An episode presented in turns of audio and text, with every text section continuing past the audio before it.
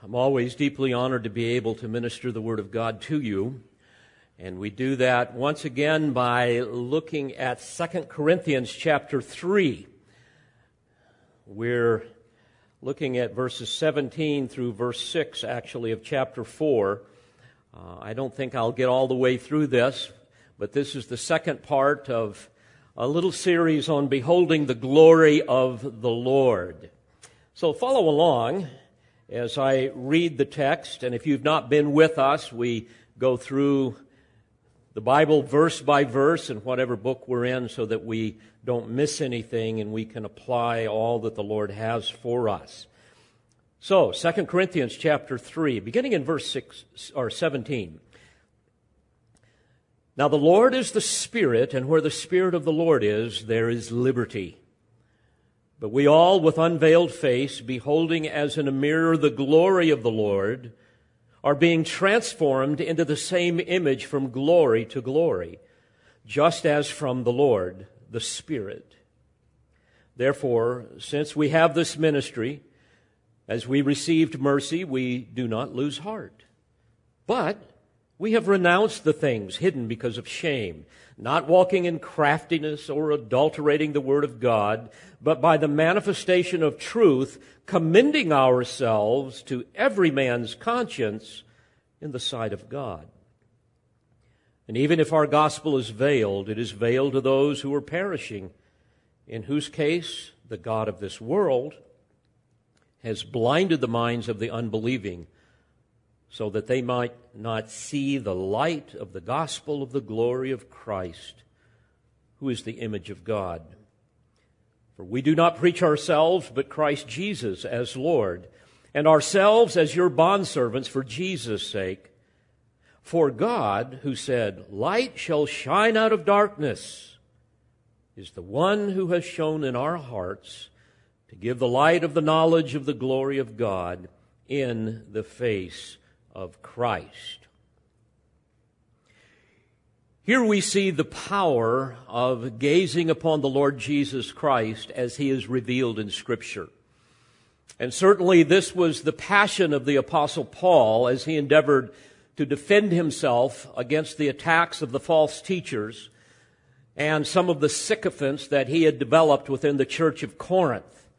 Remember, these were false teachers that were trying to mix elements of the Mosaic law of the Old Covenant with the New Covenant, trying to say that you've got to do certain rituals and and you've got to be circumcised and all of these types of things in order to be saved. And we've talked much about that. But what he is wanting them to do is say is, is to is to look clearly at the glory of Christ in the new covenant and to be sure we need to do this often in these dark days of, of deception that we find ourselves in.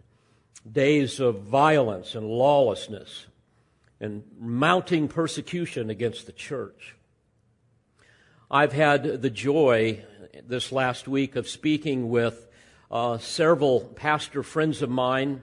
Um, some of them are black pastors and and black communities, others are white pastors in in inner cities that where they're dealing with all of the Antifa and Black Lives Matter and all of this. And it, it's it's wonderful to hear their biblical understanding of what's going on that really echoes what I have been telling you. But certainly uh, the domestic terrorism that we're watching unfold before our very eyes. Uh, uh, I, I agree with all of my brothers. This is, this is just one of many evidences of God's judgment upon just a godless nation, a pagan, idolatrous nation. We are witnessing, frankly, the wrath of divine abandonment. You've heard me talk about this before.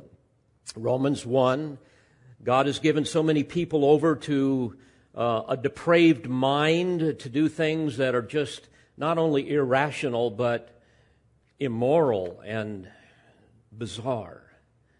And beloved, mark my word, your, your faith is going to be tested in ways like you have never had it before. We've had it really good here in the United States for many years.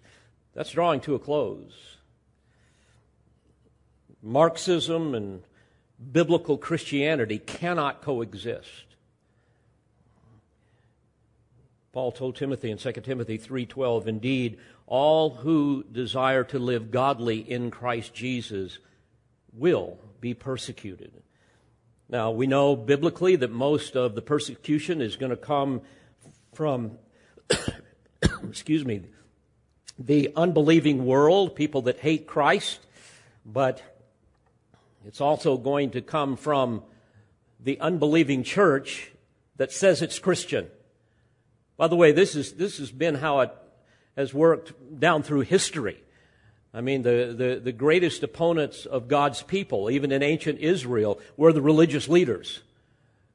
The greatest opponents of Christianity at the birth of the church were once again religious leaders, the Pharisees and so forth. And we're going to see the same thing continue in the era in which we live.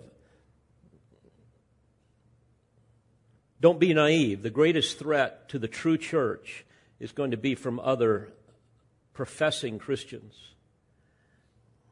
Now, I know many of you are afraid of what you're seeing happen happening with the kind of the leftist movement, the Marxist movement. We've talked about that before.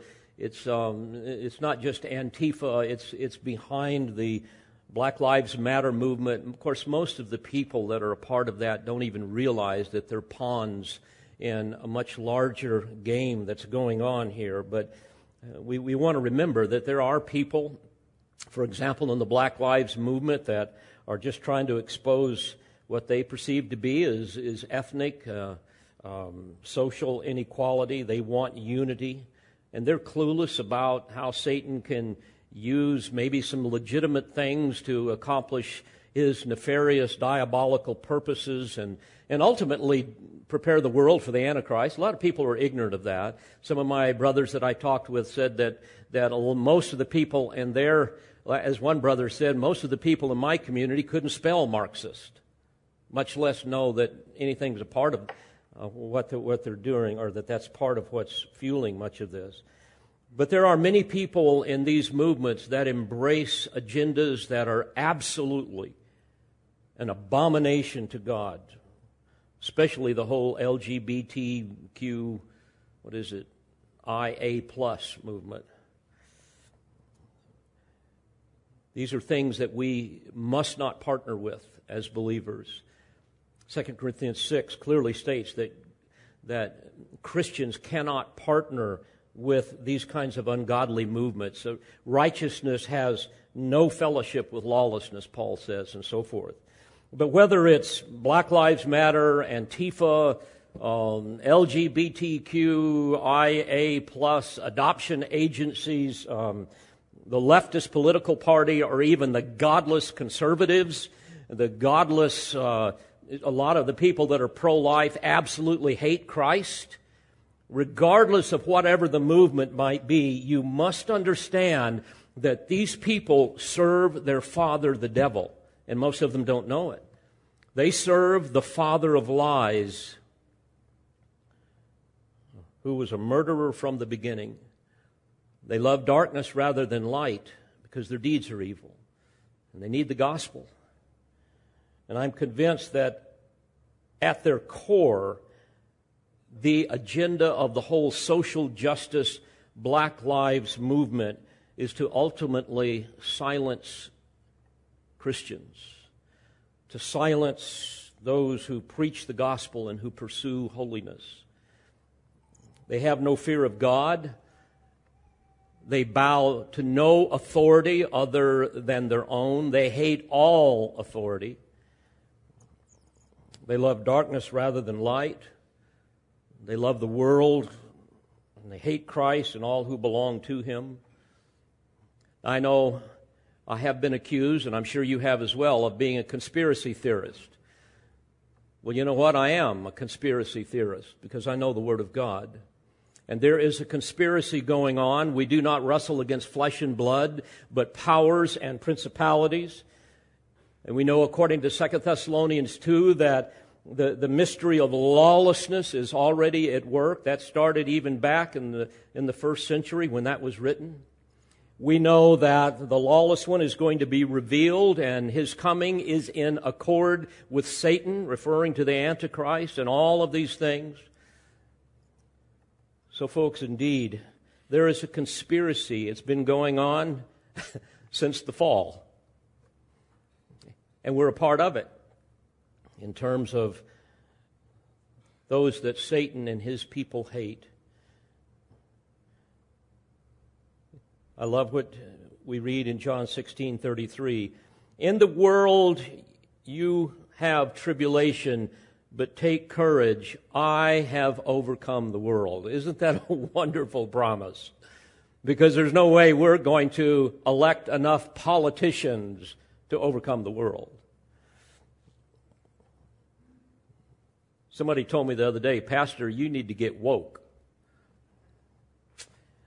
And you know, the, the idea that you need to feel guilty because you're a racist, that you're, you know, the very fact that you're white means you're a racist, and you need to feel guilty for your white privilege. And, and he kind of went through this type of thing. You need to embrace critical race theory that is utterly unbiblical.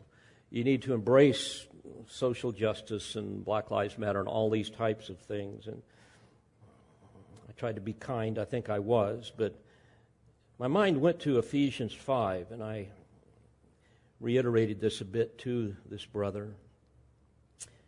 In verse 11, the Apostle Paul says, Do not participate.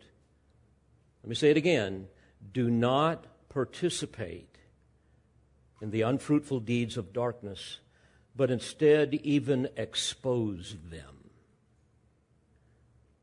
For it is disgraceful even to speak of the things which are done by them in secret. But all things become visible when they are exposed by the light. For everything that becomes visible is light. For this reason it says, Awake, sleeper. This is how I want to be woke, right? Awake, sleeper, and arise from the dead, and Christ will shine on you. Therefore be careful how you walk, not as unwise men, but as wise, making the most of your time, because the days are evil. And sadly, much of the church today has no clue as to what's going on in our world. The church has really become like the world.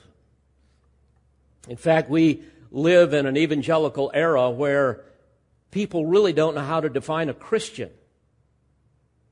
I mean, think about this. If you, if you were to take, let's just take a thousand public school teachers, okay? Let's just pick them at random. Let me ask you this question, school teachers. Do you believe that all men and women are born in sin, that we have a sin nature, that all we do and all we are is fundamentally offensive to a holy God, and therefore the wrath of God abides upon all men? And the only hope of our salvation is placing our faith in the person and the work of the Lord Jesus Christ. And obeying His word, which tells us that such things as the LGBTQ and so many of these other movements are an abomination to Him. How many of you believe that, teachers? I don't know. We might get one hand, maybe two or three. Now, let me ask the next question how many of you are Christians? Do I make my point clear? Many hands would rise up would raise up. Well, since the inception of the church at Pentecost, dear friends, Satan has been sowing tares amongst the wheat. And this will continue, we know, until the Lord returns. And this causes evangelism to take on a whole new image. I mean, you think about how so many evangelicals evangelize today. They have an obsession with church growth at the expense of Bible doctrine. And so, rather than the church being the proclaimer and the protector of divine truth, it has become an amorphous amalgam of, of social services and pseudo Christian entertainment and prosperity hustling and, and political activism, and on and on it goes. The church, for the most part, has become a cross between, I don't know, a circus and a country club. The church has gone out of its way to coddle unbelievers, to make sure that they are culturally relevant so they don't offend anybody. And therefore, no one who hears a pseudo phony gospel is truly going to be born again, but they're going to fill up churches, and therefore you have churches filled with unbelievers. Now, many evangelicals are trying to find some common ground with all of these lawless haters of God that we see in our world, trying to find some nuanced position between what we believe as Christians and, and what you believe out here with, for example, critical race theory and, and gender identity and same sex marriage and all of that. Because after all, we don't want to be called a racist or a bigot or a homophobe or a transphobe or whatever else you hear. But, Pastor, we've got to build bridges. No, dear friends, we don't. We have got to preach the gospel. There is no bridge between the sinfulness of man and the holiness of God. There is no bridge between heaven and hell. And there is but one mediator between God and man, and that is the man, Christ Jesus. I hear people say, "Well, I'm just so confused. I, I, I just, I, I, just don't know what to do. I don't, I don't know what to say." Then, then let me end that today, because Scripture is very clear about this. What we need to do is preach the word. We need to proclaim the gospel.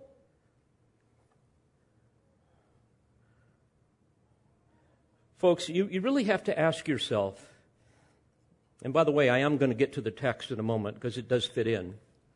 But you really have to ask yourself do, do, do you really trust God? You know, when it's all on the line, do you really trust Him? Come what may. Well, yes, but Pastor, I mean, I don't, I don't want to lose my job. I, I, I don't want to get beat up. I, I, I mean, the, the, the, these people just get in your face and they just intimidate you, and, and, and they could burn my house down and, and on all these types of things. Well, yeah, and I, I certainly hope that none of that happens, but it might. Jesus said, if you're, if you're going to come after me, you've got to be willing to deny yourself, take up a cross. You know, are you willing to do that? Or maybe just up to a point. As long as it doesn't cost me anything, I'll follow Jesus. But when it comes time to stand up and look the enemy in the face and love them enough to say, Thus saith the Lord. Are you willing to do that? I've given you tracts to hand out. I'm ashamed to say that most of them are still here. Are you linking these things on your internet? We're trying to do everything we can to give people the gospel. Are you serious about that? 1 Thessalonians 2, beginning in verse 2, the Apostle Paul says, After we had already suffered and been mistreated in Philippi, as you know, we had the boldness in our God to speak to you the gospel of God amid, amid much opposition. For our exhortation does not come from error or impurity or by way of deceit but just as we have been approved by God to be entrusted with the gospel, so we speak. Now, catch this. Not as pleasing men, but God who examines our heart. Beloved, your faith is about to be tested in the days to come, the years to come, like never before. The question is are you going to cower in fear are you, or are you going to stand in the strength of the Lord our God? Did you not give your life to Christ? You said you did. Well, now it's time to, as we say, put your money where your mouth is, right? Oh, for boldness. Jesus warned about the days that are coming upon us. Luke 21, beginning in verse 12, they will lay their hands on you and will persecute you, delivering you to the synagogues and prisons. In other words, the religious authorities and the prisons, bringing you before kings and governors for my name's sake. It will lead to an opportunity for your testimony. Hmm. So make up your minds not to prepare beforehand to defend yourselves, for I will give you utterance and wisdom which none of your opponents will be able to resist or refute. Well, isn't that a wonderful promise? When they get in your face, and I've had this before, it's amazing to see how the Spirit of God gives you just the right words to say. But you will be betrayed even by parents and brothers and relatives and friends, and they will put some of you to death. And you will be hated by all because of my name. Folks, churches like ours are targets of the enemy. Voices like mine are going to be drowned out. Voices like yours are going to be drowned out by the mob. It's inevitable. That's part of what's going to happen on this earth before our Lord returns.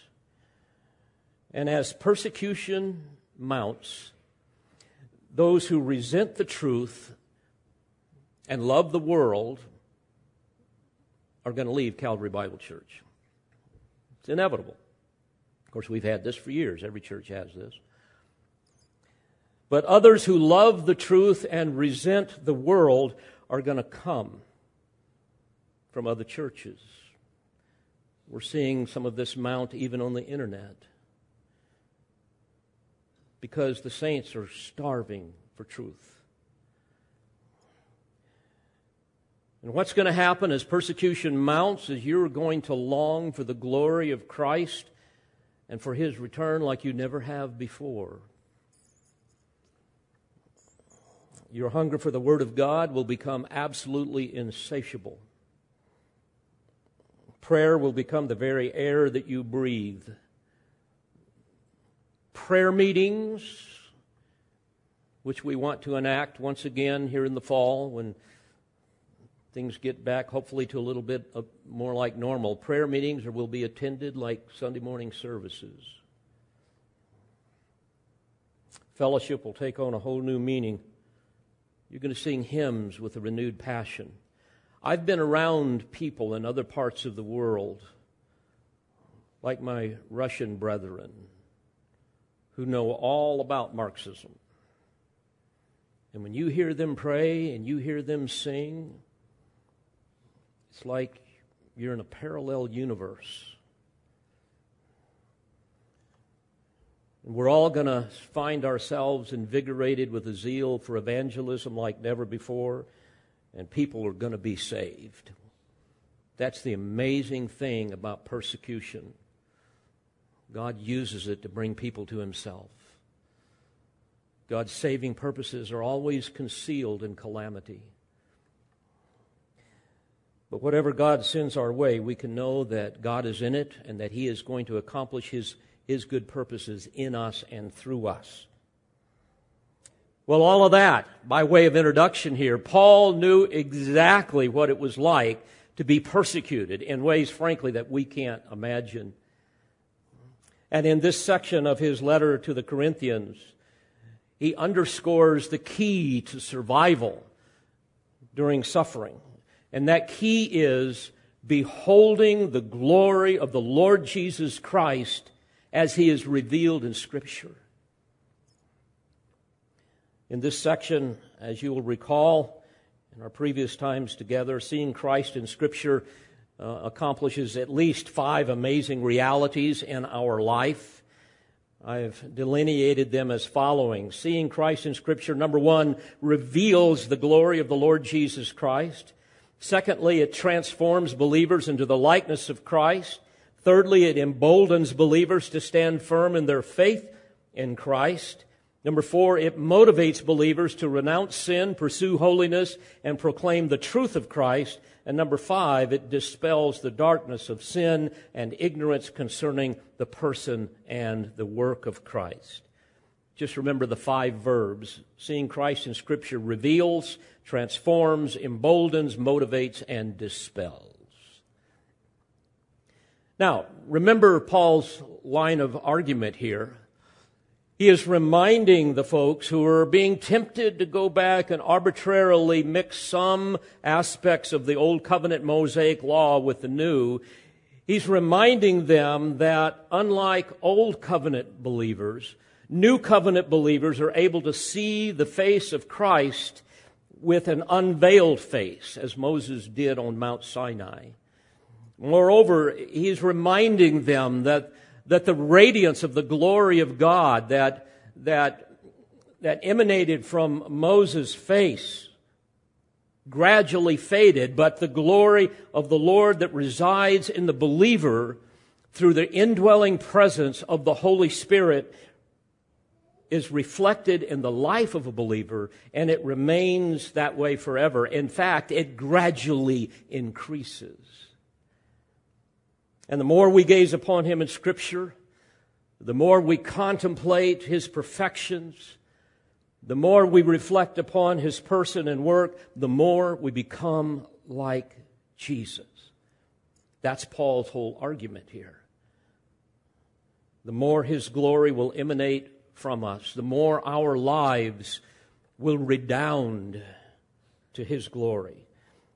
And as you will recall, our sanctification is a process, an ongoing transformation, but that transformation, as we studied the last time we were, we were together, that transformation is affected by, in other words, it is brought about by our, quote, beholding as in a mirror the glory of the Lord. Referring to the gazing of Christ, gazing upon Christ as he's revealed in Scripture. And one day, that process of sanctification is going to be completed. I cannot wait until that day. I was waiting for my wife to say amen. Won't that be something when one day we will be glorified? My, my, my. 1 John 3, into verse 2, we know that when he appears, we will be what? We will be like him because we will see him just as he is. By the way, do you remember when God was calling you, when, when he drew you unto himself, and suddenly you really saw who Christ was, who he is? You could see it in Scripture. For most of us, that was a gradual process. It certainly was for me, but there was finally a time when the veil just came off, and, and I just I just saw it. It, it was elementary. I mean, I was only nine years old, but I knew enough that I was a sinner. I knew enough that God's wrath abided upon me, and that I knew that I needed to repent and ask Jesus to save me because I couldn't save myself. And I know that God saved me. You know, the natural man is incapable of seeing any of this in order to be reconciled. In fact, he, he, he wants nothing to do with any of this. 1 Corinthians 2.14. But with the miracle of the new birth, suddenly the sinner is given eyes to see his rebellion against the Most High God, and he's given ears to hear the truth of the gospel. You read about this in Matthew 13, 16, and 17. By the way, this is often called the effective or the efficacious call of God, an operation um, of the Holy Spirit through the Word of God, whereby individuals respond in faith and they accept the gift of, of salvation that God has given us. I, I, I, was thinking about this the other day. We, we read about this in so many places. I love the passage in Romans 8, verse 28 and following. And we know that God causes all things to work together for good to those who love God, to those who are called according to his purpose. For those whom he foreknew, referring to being foreloved, he also predestined to become conformed to the image of his Son, so that he would be the firstborn among many brethren. And These whom he predestined, here it is, he also called. And these whom he called, he also justified. And certainly that happens at regeneration when we're born again. And these whom he justified, he also glorified. It's interesting in Scripture, the effective call of God and regeneration seems to happen simultaneously. Uh, for example, Peter states in 1 Peter 1, verse 23, For you have been born again, and he goes on to say, through the living and enduring Word of God. And in verse 25, and this is the Word which was preached to you. Similarly, in James 1 and verse 18, James says, In the exercise of his will, not our will, but in the exercise of his will, he brought us forth by the word of truth. You know, I always marvel at the power of regeneration, God's power to instantaneously and supernaturally impart spiritual life to the spiritually dead. And I remember once reading a poem called The Hound of Heaven. Maybe you've read it. It's a 182 line poem, very long poem, written by an English poet, Francis Thompson. It was first published way back in 1893 and it describes God's loving pursuit of, of a sinner uh, with his grace pursuing them, chasing after us as we run from him until finally he captures us with his love and saves us. Every believer knows what that's like. And I wanted to share with you a story as told by Andrea Wulf. She was on staff with Co Mission in Raleigh, North Carolina. It was published by R. Kent Hughes under the title The Hound of Heaven and a Young Agnostic. And it reminds me of many of my conversations and my times in Siberia with the pastors and the churches there. Let me read this to you. It's powerful. In the 1930s, Stalin ordered a purge of all Bibles and all believers. By, by the way, folks, if if things continue on and escalate, this is where we're headed, okay? Don't be deceived. This is where we're headed. In Stavropol, Russia, this order was carried out with vengeance. Thousands of Bibles were confiscated, and multitudes of believers were sent to the gulags, prison camps, where most died unjustly condemned as, quote, enemies of the state. The commission once sent a team to Stavropol the city's history wasn't known at the time. But when the team was having difficulty getting Bibles shipped from Moscow, someone mentioned the existence of a warehouse outside of town where those confiscated Bibles had been stored since Stalin's day. After the team had prayed extensively, one member finally mustered up the courage to go to the warehouse and ask the officials if the Bibles were still there. Sure enough, they were. Then the co-missioners, part of the mission organization, asked if the Bibles could be removed and distributed again to the people of Stavropol. The answer was, yeah. The next day, the co-mission team returned with a truck and several Russian people to help load the Bibles. One helper was a young man, a skeptical, hostile, agnostic collegian who had come only for the day's wages. As they were loading Bibles, one team member noticed that the young man had disappeared. Eventually, they found him in a corner of the warehouse, weeping. He had slipped away, hoping to take a Bible for himself. What he did not know was that he was being pursued by the hound of heaven. What he found shook him to the core. The inside page of the Bible he picked up had the handwritten signature of his grandmother.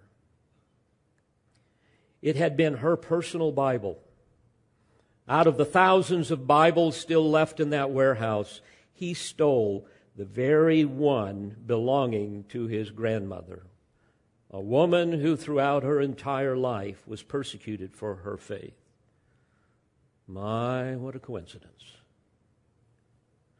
He goes on to write, No wonder he was weeping.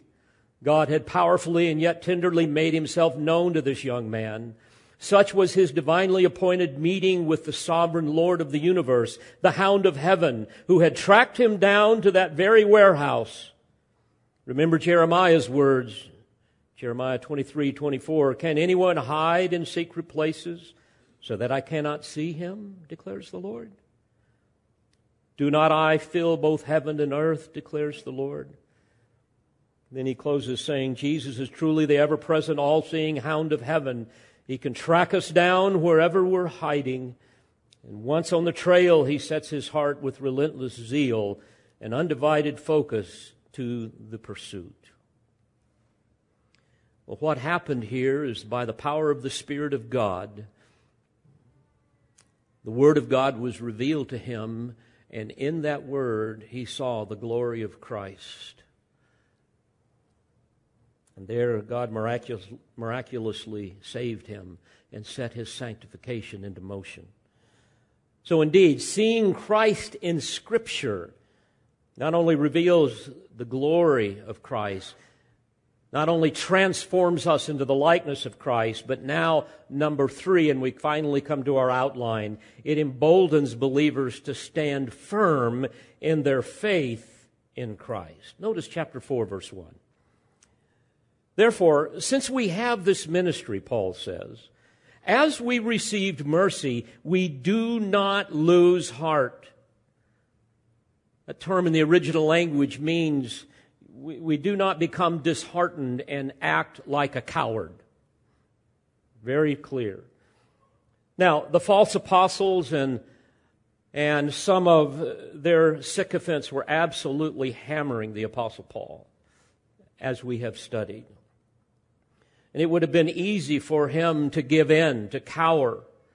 But no, he knew the truth of the gospel. He knew the truth of who Christ is, that He is the creator, the sustainer, the redeemer, and ultimately the consummator of all things. And so he did not cower, nor should we. Oh, child of God, don't miss this.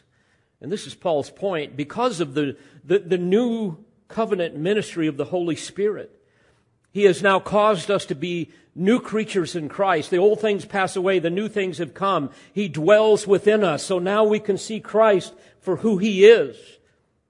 And on that basis, we are able to speak candidly and forthrightly and boldly about Christ and the glory of His saving grace. We have no need to be ashamed of the gospel. For it is the power of God unto salvation to the Jew first and also to the Greek. Paul told Timothy in 2 Timothy 1 and verse 7 For God has not given us a spirit of timidity, but of power and love and discipline. Therefore, do not be ashamed of the testimony of our Lord or of me, his prisoner, but join with me in suffering for the gospel according to the power of God. Oh, dear friends, I grow weary of cowardly Christians especially pusillanimous pastors that refuse to stand before men and women and open up the Word of God with clarity and conviction. Jesus said in Matthew 10 and verse 32, Everyone who confesses me before men, I will also confess him before my Father who is in heaven. But, catch this now, whoever denies me before men, I will also deny him before my Father who is in heaven. Do not think that I came to bring peace on the earth. I did not come to bring peace, but a sword. For I came to set a man against his father, and a daughter against her mother, and a daughter in law against her mother in law. And a man's enemies will be the members of his household. He who loves father or mother more than me is not worthy of me, and he who loves son or daughter more than me is not worthy of me, and he who does not take his cross and follow after me is not worthy of me. He who has found his life will lose it, and he who has lost his life for my sake will find it. Oh, dear Christian, I plead with you to look to Christ often. See His mercy for what it is and how He has extended it to you. And on the basis of that mercy, be bold in your gospel witness. So indeed, as we see Christ revealed in His Word, the Holy Spirit emboldens, believers to stand firm in their faith in Christ. But number four, it motivates believers to renounce sin, pursue holiness, and proclaim the truth of Christ. Notice in verse 2 But we have renounced the things hidden because of shame. But um, can be translated uh, on the contrary. In other words, as opposed to losing heart, on the contrary of losing heart, that's the exegesis here. On the contrary of that, we have renounced the things hidden because of shame. You see, Paul completely and totally rejected all of the treachery and unscrupulous, underhanded ways that false teachers were dealing with other people. Unlike the false apostles who were shrewd and, and treacherous and cunning in their manipulation of the truth, always trying to massage the truth to fit their agenda to make sure everybody liked them. Paul just spoke the truth. And of course, the hypocritical, even immoral lifestyles of the false teachers were, were just shameful practices that were devised and lived out in secret.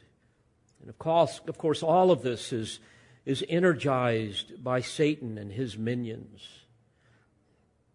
These things are designed to deceive people and promote the teacher or the politician or whoever it might be. So he says, but we have renounced the things hidden because of shame. And then he says, not walking in craftiness. The term could be translated cunning. Not walking in, in deceitfulness that's practiced by wicked people.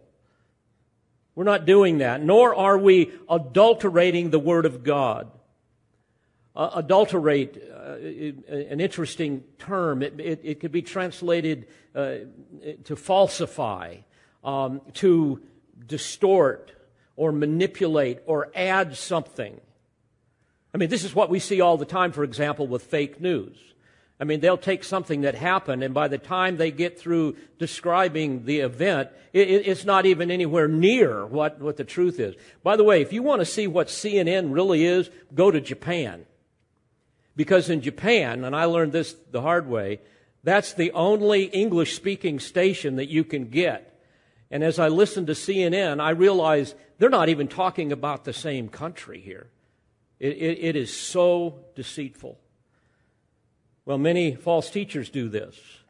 I mean, for example, I've heard, I've heard false teachers preach about loving your neighbor, and they use that as the basis for a social justice gospel that Jesus came to, to liberate the poor and the oppressed, something Jesus never taught, nor did he ever pursue.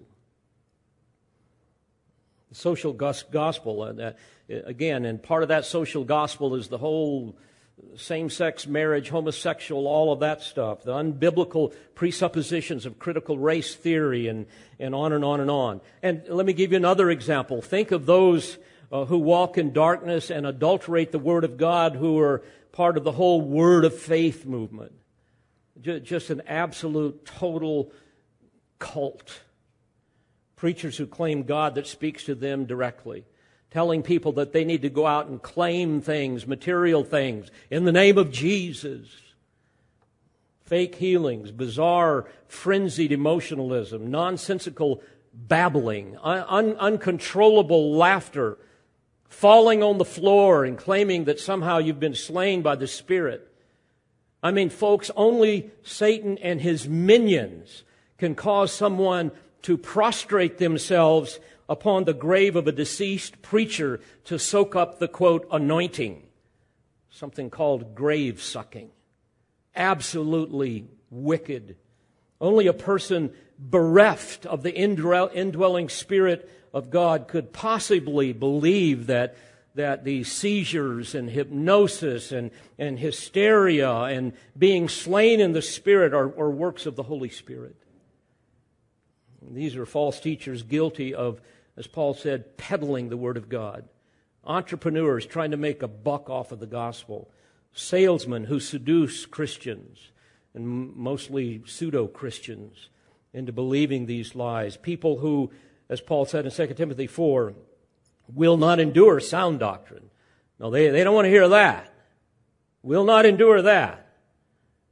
But wanting to have their ears tickled, they accumulate for themselves teachers in accordance to their own desire. Text goes on to say they turn away their ears from the truth, they turn aside unto myths. But what Paul is saying is here is this. Look, new covenant believers see the glory of Christ. They've been made new creatures. The Holy Spirit dwells within them.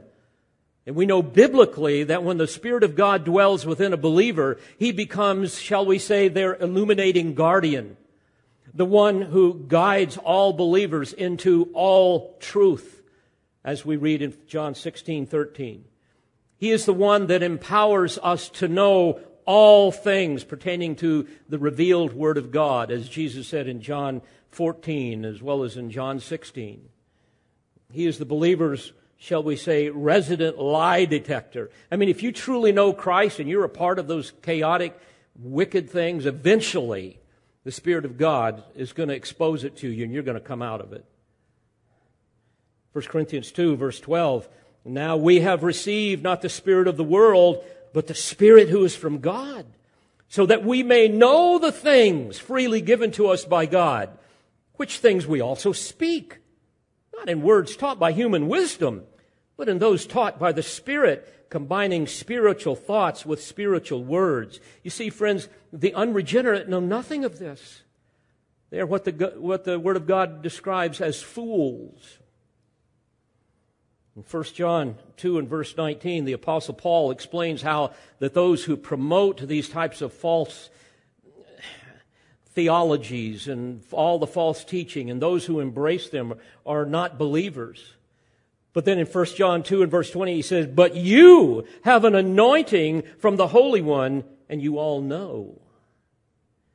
He went on to say, in verse 27, as for you, the anointing which you received from him abides in you, and you have no need for anyone to teach you, but as his anointing teaches you about all things, and is true and is not a lie, and just as it has taught you, you abide in him. And in 1 John 4, verse 13, we read, By this we know that we abide in him, and he in us, because he has given us of his Spirit. Well, folks, this is what Paul goes on to say here as we begin to wrap this up here this morning in 2 Corinthians 4 and verse 2. He says, But by the manifestation of truth, commending ourselves to every man's conscience in the sight of God. John MacArthur said this All people, even those who have not heard the gospel, have an innate, though limited, knowledge of God's law the preaching of the gospel activates the conscience, which bears witness to the truth of the message, even in those who reject it. That is true because, and then he quotes Hebrews 4:12. The word of God is living and active and sharper than any two-edged sword and piercing as far as the division of soul and spirit of both joints and marrow, able to judge the thoughts and the intentions of the heart. Now, what those false teachers were doing in Corinth is similar to what they do today. They tell you things that you never thought you could see before. Throw in a little bit of mysticism, a little secret knowledge. I bet you all didn't know that. Yeah, well, God told me that. Yeah, let me tell you some of the things that He's revealed to me. Oh, and people say, oh my, whoa, I better listen to that guy. I better listen to that woman. Whew, God speaks to them. Man, can you believe that? Yeah. And then what they do is they cherry pick passages that support their position and advance their agenda that have nothing to do with the authorial intent of the passage, and people get sucked into their deceptions. This happens all the time. All you have to do is, is, is turn on the television or look at the hundreds of videos of, of preachers, both men and women, who are constantly telling you about their private conversations with God. Folks, as soon as you hear that, don't walk, run to get away from it. That person is a heretic.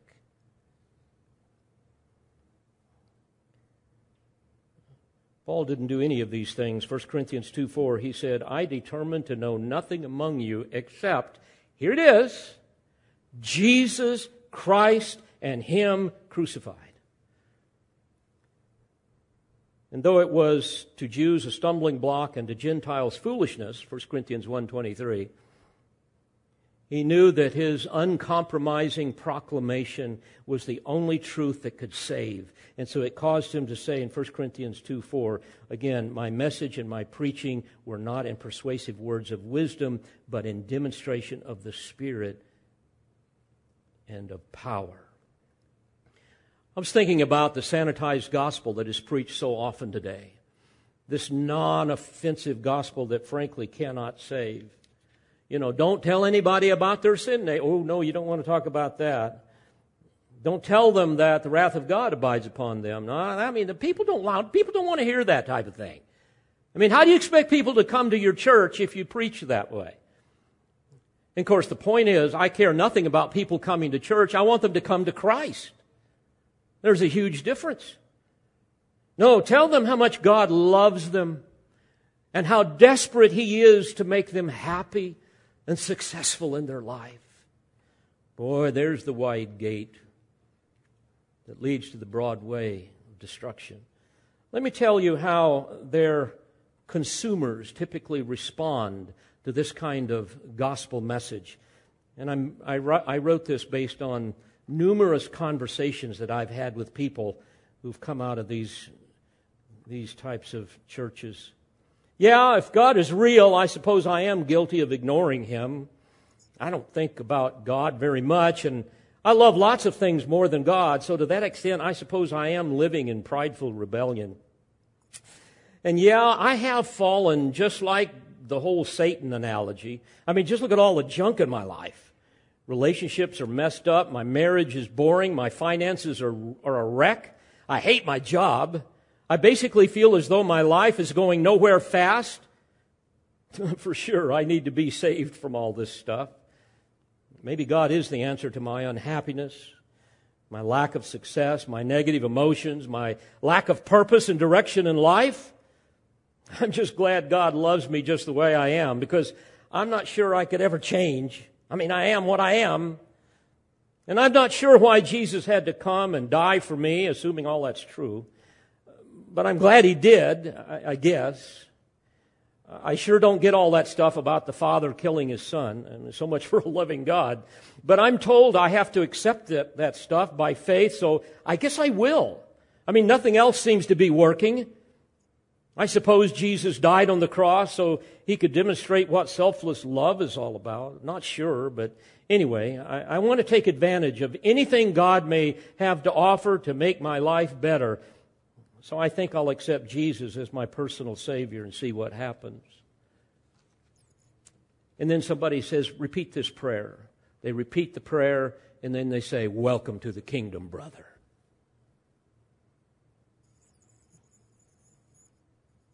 And someday the Lord's going to say to them, Depart from me, you worker of iniquity. I never knew you. Oh, dear friends. This is what happens when you walk in craftiness and you adulterate the Word of God.